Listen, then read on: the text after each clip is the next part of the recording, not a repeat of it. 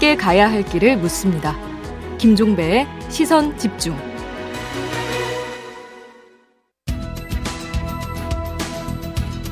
정치와 경제, 정책과 경제가 어떻게 만나야 할지 그 진수를 보여드리겠습니다. 우석진 교수와 함께하는 정경 유착. 네, 영혼의 경제학자 명지대 경제학과의 우석진 교수 모셨습니다. 어서 오세요. 안녕하세요. 정치자 영혼을 올리고 싶은 영혼의 경제학자 우석진입니다. 네. 윤석열 후보가 종부세 전면 재검토를 꺼내 들었는데 혹시 그 세부적인 내용 보셨어요? 예, 봤습니다. 예. 음, 어때요? 어, 뭐, 좀 문제가 좀 많은 것 같아요. 그래요? 예, 예. 그래서 뭐 종부세를 바라보는 시각이, 어, 어 예전에, 어, 기재부 장관 했던 뭐 강마수 장관과 비슷한데 음. 이게 세금 폭탄이고 법적으로 문제가 많다 음. 어, 이런 이런 식으로 지적을 하고 있는데 네. 법적인 문제에 대해서는 그 2006년도에 제기됐던 그, 그 헌법 소원과 위헌 관련된 판단 음. 2008년에 그 나왔는데 네. 어, 거기에 많은 논의들이 있어요. 음. 그런데 뭐 이중과세 문제라든가 음. 뭐 미실현 이득에 대한 과세, 원본 잠식의 문제 이런 것들은 문제 없다. 이미 헌재가 다 판단을 다 내렸고요. 아. 다만 이제 세대별로 합산해서 당시에 과세를 했었는데 요거는 음. 위헌이다. 왜냐하면 음, 음. 합산하게 되면 누진 과세기 때문에 결혼한 사람들이 조금 불리하기 때문에 음. 요거는 위헌이고 예, 그리고 장기 보유자에 대한 고려 없이 주택 그 과세했을 경우에 어 요거는 헌법 불합치다. 그래서 음. 그런 얘기가 이미 다 정리가 돼 있는 상태예요. 그래서 네. 어 그런 거를 좀 안 보고 하시는 말씀 아닌가 이제 그런 생각이 좀 어, 들고요. 헌, 아니 헌재에서 그런 판단이 내렸는데 그걸 안 보고 했다고요 지금? 제 생각에는 그냥 인상 비평이 아닌가 싶어, 싶어요. 다만 이제 최근에 생기는 문제 중에 하나는 음. 그 세부담이 이렇게 빨리 늘어도 되는 거냐. 음. 예컨대 작년에 3조 원대였는데 올해 5조 원이 되는 거거든요. 예, 예. 그러면은 이게 집값도 오르고 음. 공시 가격도 오르고 세율도 약간 향상이 되고요. 근데 공정시장 가액 비율이라고 하는 것이 또 올랐기 때문에 음. 이게 이제 주택분 정보 정보세가 좀 빠르게 올랐어요. 어, 그리고 서울시로 한정시면은 음. 여기에 서울시 아파트에 다섯 채 중에 한 채 정도는 지금 종부세 대상이 되는 거 아니냐. 결국은 이제 조만간 이제 종부세 고지 들어가잖아요. 예, 그렇죠. 이제 21일 날부터 고지가 되는데 그걸 염두에 두고 이제 딱 맞춰서 입장 밝혔다 이렇게 봐야 되는 거죠. 서울을 먹으면은 요번에 필승할 거다. 이제 음. 요걸 가지고 지금 종부세로 그렇죠. 이제 분위기를 몰아가는 분위기인 것 같아요. 그렇죠. 결국은 종부세 과세 대상은 거의 대부분이 수도권 특히 서울에 몰려 있으니까. 그렇죠. 예, 예. 알겠습니다. 근데 아무튼 종부세를 재산세에 통합하거나 일주택자에 대해서는 면제하는 방안도 검토하겠다 이렇게 했는데 이건 어떻게 타당성은 어떻게 보세요? 뭐 이런 상은 가능해요. 그리고 종부세 그 만들어지기 이전으로 돌아가는 거거든요. 음. 어 그래서 어 예컨대 뭐뭐 뭐 지방 정부가 예컨대 교육, 소방, 치안 이런 것들 선진국들은 전부 지방 정부가 제공을 하거든요. 네. 그걸 재원으로 재산세가 쓰이는 거예요. 음. 그래서 어, 재산세 역할이 있는데 우리나라 같은 경우는 이제 교육, 소방, 치안을 다 중앙정부가 제공하거든요. 음, 그래서 그 음. 재원을 중앙정부에 내는 것은 음. 어떻게 보면 좀 맞는 얘기라서 정부세가 그 역할을 하는 거예요. 예. 어, 근데 이제 이거를 만약에 없애게 되면은 이제 지역 간 이제 그 재산세 집값이 다 다르기 때문에 그 격차가 엄청 커지게 되고 예컨대 더 걱정되는 거는 약간 그 부자인 자치구가 오히려 세율을 내릴 수가 있다. 음. 그래서 그 비싸는 비싼 집이 오히려 재산세가 작아질 수 있는 옛날에 그 2003년도 4년도 그런 일들이 있었거든요. 네. 그런 일이 반복될 수가 있기 때문에 그건 좀 문제가 있죠. 음. 어 이거를 종부세를 이렇게 재산세를 통합했을 때 생겼던 문제들을 어떻게 해결할 것인지에 대해서 음, 음. 같이 내놔야 된다. 음. 아, 그거 없이 그냥 어, 그냥 이게 세부담이 높으니까 재산세 통합하겠다는 얘기는 과거로 돌아가자는 얘기니까 그렇게 음.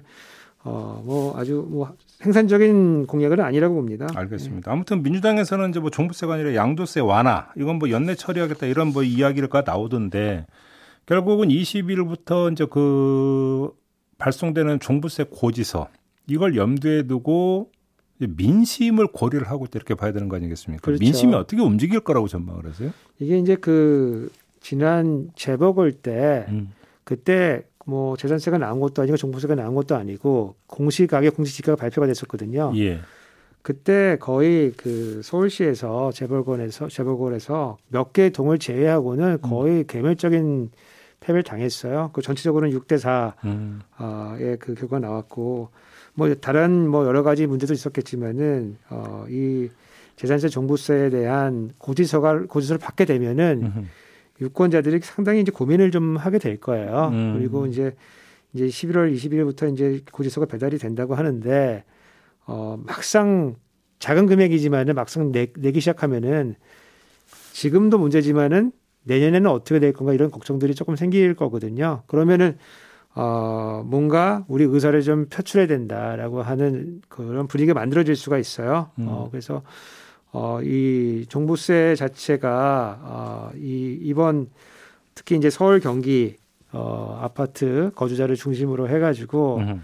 어, 굉장히 그 조세 저항의 분위기가 만들어질 수도 있다. 음. 어, 그런 점들을 좀 다 캠프가 고려를 좀 해야 되지 않겠냐. 음. 어, 뭐 아마 그런 그걸 노리고서 이제 지금 나서고 있는 거죠 윤, 윤석열 캠프에서는. 그리고 뭐 이제 다수의 언론은 딸랑 집한채 가지고 있는 노인분들 어떡하란 말이냐. 예. 아주 이제 전통적인 레토릭을 또 이제 예. 그 쏟아내겠죠. 사실은 뭐 일가구 일주택에 대해서는 조정을 좀 많이 해서 음.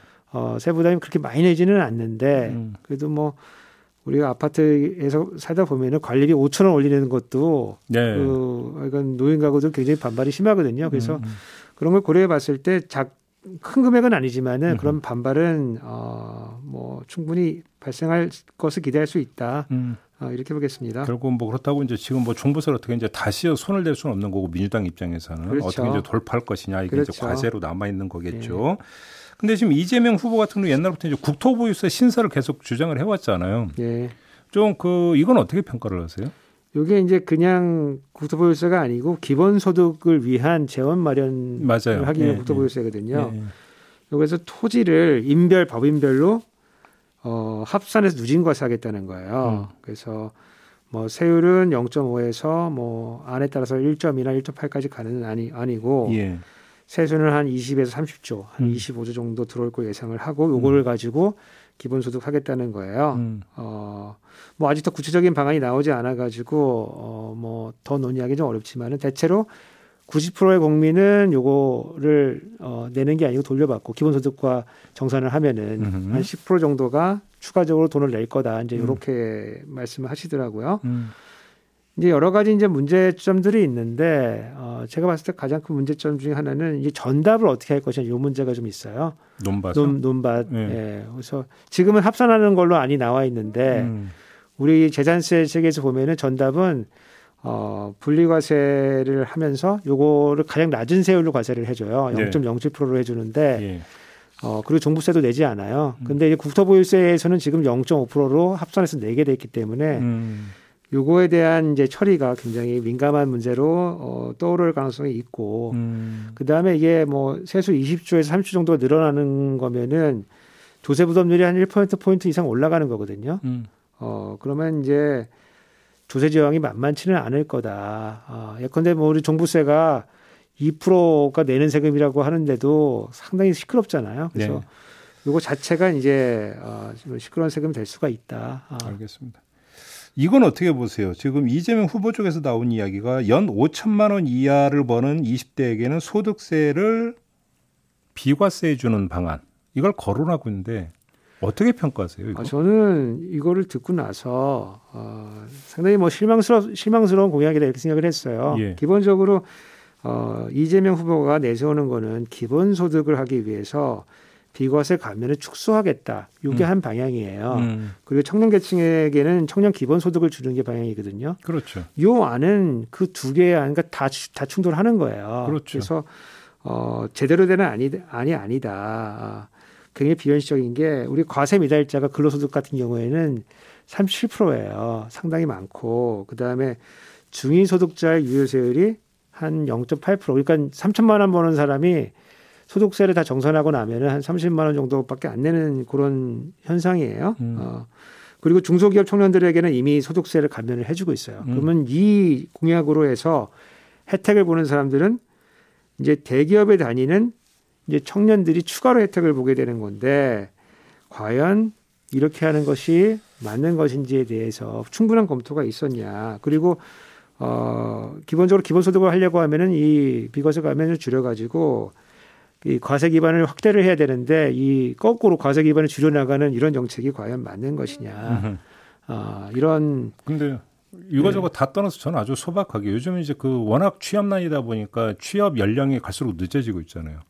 똑같이 그러니까 두 사람인데 한 사람은 스물아홉, 또 한 사람은 서른한 살에 그럼 취업을 해서 똑같은 연봉을 받는데 예, 예. 누구는 세금 면제, 누구는 세금을 면제해 주지 않는다고. 그러니까 제가 그, 그 중소기업에 다니는 청년들에 대한 이제 세금 감면 소득세 감면에 대해서 말씀드렸었는데 그것도 34세까지 하도록 돼 있어요. 예. 예 그래서 20대로 한정짓는 것은 상당히 이제 어, 조세에 대한 전문성이 없, 없는 사람들이 음. 그냥 세금 좀 깎아주면 되는 거 아니야? 이 정도 나이브한 생각 아니, 아닌가? 어. 요즘 한뭐그 초기 지금 대선판의 최대 화두가 2030 표심이다 보니까 뭐 이런 이야기가 나오는 것 같은데 좀 하더라도 좀 뭔가 좀 정제가 안 돼 있다. 그렇죠. 좀그 네.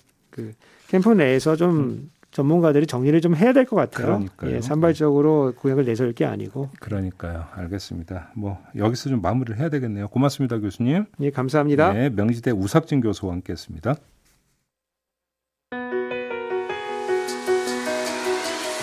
날카롭게 묻고 객관적으로 묻고 한 번 더 묻습니다. 김종배의 시선 집중.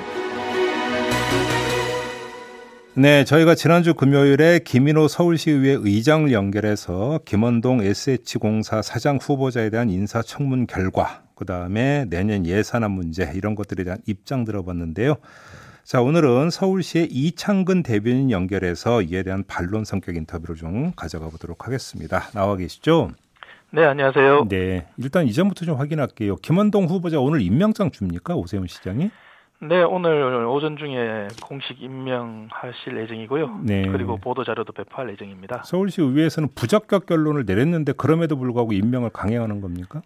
어, 글쎄요. 그 각자의 판단은 다를 수 있지만 음. 김원동 사장 내정자의 가치관과 네. 민주당의 가치관, 더 나아가 서울시의 가치가 음. 과연 다른지 음. 먼저 의문을 제기하고 싶고요. 네. 어찌됐든 김원동 사장 내정자의 가치도 음. 서민 주관정은 물론 주택 공급을 확대해서 음. 집값을 안정시키겠다는 그 가치가 음. 모두가 다 동일하다고 생각합니다. 알겠습니다. 아무튼 그 김인호 의장의 주장은 김원동 후보자가 이것저것 다 떠나서 정책 역량이 좀 아닌 것 같다 이런 취지로 주장을 하던데요. 어떻게 받아들이십니까? 아니 일을 하시기도 전에 음. 그 부분을 어떻게 판단할 수 있겠습니까? 음. 그리고 일한 기회를 준 다음에 음. 그리고 과연 그분이 잘 하시는지 못 하시는지는 시의회에서 견제와 균형의 기능을 통해서 네. 언제든지 상시 감시가 가능합니다. 예. 그때 가서 판단해도 늦지 않다고 생각합니다. 근데 어차피 근데 인사청문회라고 하는 제도는 일하기 전에 평가하는 제도 아닌가요?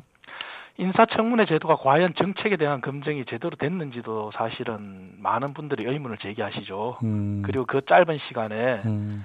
그분이 하고자 하는 바가 음. 어떻게 제대로 검증이 됐다고 또 판단할 수 있겠습니까? 알겠습니다. 아무튼 김인호 의장은 예를 들어서 이제 김원동 후보자가 그러니까 제시했던 반값 아파트 있지 않습니까? 네. 이거 같은 경우는 구체적인 실행 계획이 떨어진다 이렇게 평가를 하던데요. 어쨌든 토지 임대부 주택이라고 하는 부분이 예. 어쨌든 과거에도 없었던 것은 아니고요. 예. 그리고 민주당 내부에서도 나온 주장들입니다. 음. 그리고 그 구체성이라는 것은 결국은 과연 어, 수요에 맞는 충분한 공급이 이루어지느냐 문제인데. 그 부분은 서울 시내 모두가 다 아시다시피 많은 땅들이 현재 나대지 같은 땅이 많지가 않습니다. 예, 예. 그런 부분에서는 오히려 시의회가 함께 민주당 주장한 가치이기 때문에 음. 머리를 맞대고 음. 오히려 함께 방안을 모색하는 음. 것이 바람직하다고 생각합니다. 그럼 만약에 김원동 후보자가 이제 사장으로 취임하자마자 바로 이 그러니까 반값 아파트 공급 사업은 바로 추진이 가능한 겁니까? 많은 이해관계자가 있습니다. 네. 그리고 시에도 우리 주무부처인 주택 실이 있고요. 네. 그리고 자치단체의 의견도 들어야 되고, 음. 그리고 해당 지역의 주민들 의견도 들어야 되고 예. 많은 부분들의 이해관계자들이 함께하는 그러한 논의의 장도 마련돼야 할 것이고요. 예, 그러한 사전 정제 작업 같은 것들도 필요하겠죠. 알겠습니다. 김원동 후보자 관련해서 마지막으로 이 질문만 드릴게요. 그러니까 김인호 의장 주장은 SH공사 내부에서도 그러니까 분위기가 별로 안 좋다 이런 말씀을 하시던데 글쎄요, 그 부분이 어떤 의도로 우리 의장께서 그렇게 말씀하셨는지 모르겠지만, 예. 그 부분은 뭐 이런 부분도 있지 않을까 생각합니다. 음. 우리 김은동 사장 내정자께서 어쨌든 시민단체 경실련에서 활동하시면서 음. 그간에 SH뿐만 아니라 LH, 그다음 정부의 주택 정책에 대해서도 어떤 가감 없는 음. 그런 국민들 편에 서서 비판을 했지 않겠습니까? 예, 예. 그러한 부분들 때문에 뭐 그러한 어, 비판적인 의견이 나올 수도 있지만 음. 그런 부분들도 이제 건전한 비판이라고 생각하고요. 음. 그리고 우리 말씀드린 것처럼 시민들을 위한 음. 그러한 중, 주택 정책을 편다면은 어, 모든 게 다 뭐 시민만 바라보고 간다는 측면에서 봉합되지 않겠습니까? 알겠습니다. 뭐 김인호 의장 뭔가 그 인터뷰 때 말씀하시는 거 보니까 뭔가 오세훈 시장이 임명을 하면 그때 이제 다시 김원동 사장을 불러서 의회 차원에서 이야기한다 이렇게 보니까 뭐 임명할 거로 김인호 의장도 전망을 하는 것 같더라고요. 네네. 네. 그냥 그 정도로 가름을 하고요. 네. 그 서울시 의회에서는 이 대변인께서 지난 4일 배포한 보도 자료를 상당히 이제 문제 삼으면서 사퇴 뭐 이런 주장까지 나왔는데 네. 일단 우리 그 방송 듣고 계신 애청자 여러분들을 위해서 그때 보도자료 내용이 어떤 거였어요? 그 보도자료는요, 우리 네. 오세훈 시장께서도 그 보도자료 이후에 시의회 대변인이 과도한 표현으로 점철된 논평에 대해서 음. 시의회 대변인을 경질하지 경질하라고 얘기하진 않는다. 음. 그리고 모든 시의원이 그렇진 않겠지만 네. 어, 일부 특정 시의원님들의 음. 시의회의 비호, 음. 즉 특정 민간 위탁금 수탁 단체, 네. 특정 민간 보조금 수령 단체에 대한 비호와 배려가 지나치다. 음. 그러한 공개적으로 저희도 이제 시장님도 말씀하신 적이 있는데요. 음. 그때의 보도 자료는 그런 겁니다. 어, 분명히 시민단체라고 주장하는 데 있어서 저희들은 동의하지 못하는 부분이 있습니다. 음. 어, 처음 서울시 바로 세우기를 얘기했을 때도 모든 시민단체가 그렇다고 얘기하지 않았고요. 음. 특정 단체라는 걸 분명히 명시했습니다. 그거는 무슨 말이냐면은 네. 불공정, 특혜성, 음. 그리고 형평에 맞지 않는 그런 과도한 민간 위탁금을 어, 수탁한 특정 단체. 민간 보조금을 수령한 특정 단체에 대해서 비판한 것이고요. 네. 그러한 비판들에 대한 민주당 우리 시의원님들의 시의회에서의 지적들 그런 부분들을 다시 한번 그러니까 다 공개돼 있는 속기록입니다. 간단히 이야기를 하면 네. 그러니까 시의회 차원에서도 일부 민간 위탁 사업에 대해서 문제점을 지적을 해 왔는데 왜 그렇습니다. 이제 와서 그러느냐 이런 취지의 보도 자료라는 말씀이신 거죠? 그렇습니다. 그래서 모든 시의원님들이 그렇다는 게 아니라 네. 그러한 시 의원님들 일부의 과도한 비호나 배려가 과연 올바른가? 근데 김인호 알리는 겁니다. 김인호 의장께서는 이 관련해서 아니 우리가 언제 그 뭐 이 지적은 했는데 언제 없애라고 그랬냐 개선하라고 했지 이런 식으로 말씀하시던데. 어, 저희도 동의하는 부분입니다. 네. 개선하라는 차원에서 저희도 지금 이제 시작이고요. 네. 그 대표적인 애가 음. 그런 특정 단체가 주장하는 음흠. 대표적인 게 마을 공동체 사업인데요. 예. 그 특정 시의원님이 그렇게 과도하게 비유하고 배려하는 그러한 마을 공동체 사업을 서울시가 없앤 게 아닙니다. 으흠. 이미 보도자를 통해서 공개됐지만 예. 우리 대한 불교 조계 중에 조계사가 음. 마을 공동체 사업을 이제 새로운 민간 수탁 단체로서 새로이 사업을 시작하게 됩니다. 네. 그런 것만 보더라도 비정상을 정상화시켜서 저희가 개선을 하는 것이지 음. 어떻게 저희가 없앤다고 한 적이 있습니까? 알겠습니다. 관련해서 시민단체 측은 네. 어떤 주장을 하고 있냐면 아니 우리가 일방적으로 추진한 게 아니라 서울시하고 같이 한 건데 왜 이제 와서 서울시는 쏙 빠지고 우리만 문제있다고 지적하느냐 이런 취지로 주장을 하던데요. 그 부분도 시민들이 다 판단하시고 아실 거라 생각하는데요. 네. 이렇습니다. 네. 예. 저희가 하고자 하는 바가 그 부분은 마치 이렇게 들립니다. 그러한 특정 단체가 음. 지금 우리 서울시의 시민들을 위해서 봉사하고 계시는 직업 공무원들 예. 그분들을 타켓으로 해서 얘기하시는 것 같은데요. 음. 과연 그때 그러한 특혜성, 형평에 어긋나는 불공정 그러한 지원이 이루어졌을 때그 음. 그 자리에 있었던 책임 있는 자리에 있는 공무원들이 과연 우리 직업 공무원들이었을까? 음. 그러니까 개방력 임기제라고 하는 그러한 자리를 통해서 그 특정 단체 사람들이 서울시 공무원으로 들어온 적도 있고요. 음. 그래서 저희들이 이번 서울시 바로 세우기를 할 때 분명히 이 얘기를 했습니다. 정책과 제도에 대해서 개선하겠지만 예. 우리 직업 공무원들 음. 그때 당시 일을 했다는 이유만으로 그분들한테 책임을 묻지 않겠다는 거 분명히 했습니다. 예. 그러면 이건 직업 공무원이 결정한 게 아니라 그때 그 개방형으로 그러니까 들어왔던 이른바 어공들의 문제다 이런 말씀이십니까? 그렇죠. 그리고 직업 공무원들이 무슨 힘이 있었겠습니까? 그래요? 예. 그래서 그런 부분들은 예. 시민들이 판단하실 거라고 생각하고요. 그리고 이번에 다시 한번 강조하지만 서울시 바로 세우기 작업은 우리 시의회에서 얘기하신 개선하자 100% 동의합니다. 알겠습니다. 그렇다면 시의원님들도 어 이제 지나친 비호나 배려보다는 잠깐만요. 알겠습니다. 대변인 그러면 간단히 정리하면 그 네. 개방형 임용제 그 자체가 문제라는 겁니까? 그 개방형으로 어떤 들어왔던 일부 인사들이 문제라는 겁니까? 일부 인사들이 문제겠죠. 모든 개방형 기기가 문제라는 게 아니라 알겠습니다. 그러한 분들 시민들이 다 아실까 생각합니다. 지금 일부 사 감사 결과를 어제 발표했나요? 어제 일부 발표됐고요. 네. 절차에 따라서 네. 그리고 한 달간의 음. 재심의 과정 그거는 이제 해당 부처의 의견을 수렴하는 과정도 있는 겁니다. 음. 그래서 재심의 과정을 거쳐서 12월에 최종 결정할 예정입니다. 근데 좀 그러니까 그 이 사업이 불필요하다든지 이 사업은 방만하다 그래서 예산을 줄여야 된다라는 판단은 감사 결과가 나와야 판단할 수 있는 거 아닌가요? 근데 이게 좀 선호가 바뀐 거 아닌가요? 아닙니다. 아닙니까? 어, 감사 이전에 예. 사업에 대한 평가를 할 수가 있습니다. 그래요. 그러면 사업에 대한 평가를 한 다음에 예. 문제가 있다면 또 감사를 할 수가 있는 겁니다. 그러니까 사업 평가의 어떤 구체성과 감사의 어떤 그 감사의 구체성은 어떻게 다른 겁니까, 그러면? 사업에 대한 평가는 말 그대로 이제 평가 주체가 다른데요. 네. 이제 사업에 대한 평가는 평가 부서에서 그 사업에 대한 성과 음. 그러한 걸 평가하는 것이고요. 네. 감사는 그러한 평가뿐만 아니라 우리 감사위원회도 있지만 시민감사 옴부즈만 위원회라는 것도 있습니다. 음. 그래서 여기저기에서 제기되는 그런 민원성 그리고 어떤 어 문제 제기, 음. 그 언론에서 또 제기하는 문제들 그러한 알겠습니다. 부분들에 대해서 모든 걸 어떤 부조리 이런 음. 것들을 들여다보는 게 감사겠죠. 알겠습니다. TBS 관련해서 좀 짧게 여쭤볼게요. 김인호 의장께서는 아니 TBS를 오히려 서울의 어떤 자랑으로 여겨야 되는데 왜 예산 깎냐 이런 식으로 말씀하시던데. 각자의 생각이 다를 수 있겠는데요. 예. TBS 문제도 어쨌든 시민들이 판단할 문제인데 예. 저희들은 분명히 얘기하는 것이 이런 겁니다. TBS가 독립재단으로 출범을 할 당시에 음. 방송통신심의회도 분명히 재정에 대한 독립이 되어야지 진정한 독립이 아니겠느냐 이런 논의가 있었습니다. 예. 그리고 TBS가 우리 김인호 의장께서 걸음마 단계다 뭐 이렇게 말씀하시는데 음. TBS가 분명히 말씀드리지만 세 개의 카테고리가 있는데요. 예. TV 채널이 있고 그 다음에 우리 흔히 아는 교통방송 라디오 FM이 있고, 있고 예. 그 다음에 영어 English 네. FM이 있습니다. 예. TV와 English FM은 음. 이미 상업 광고가 허용되어 있습니다. 네네. 네.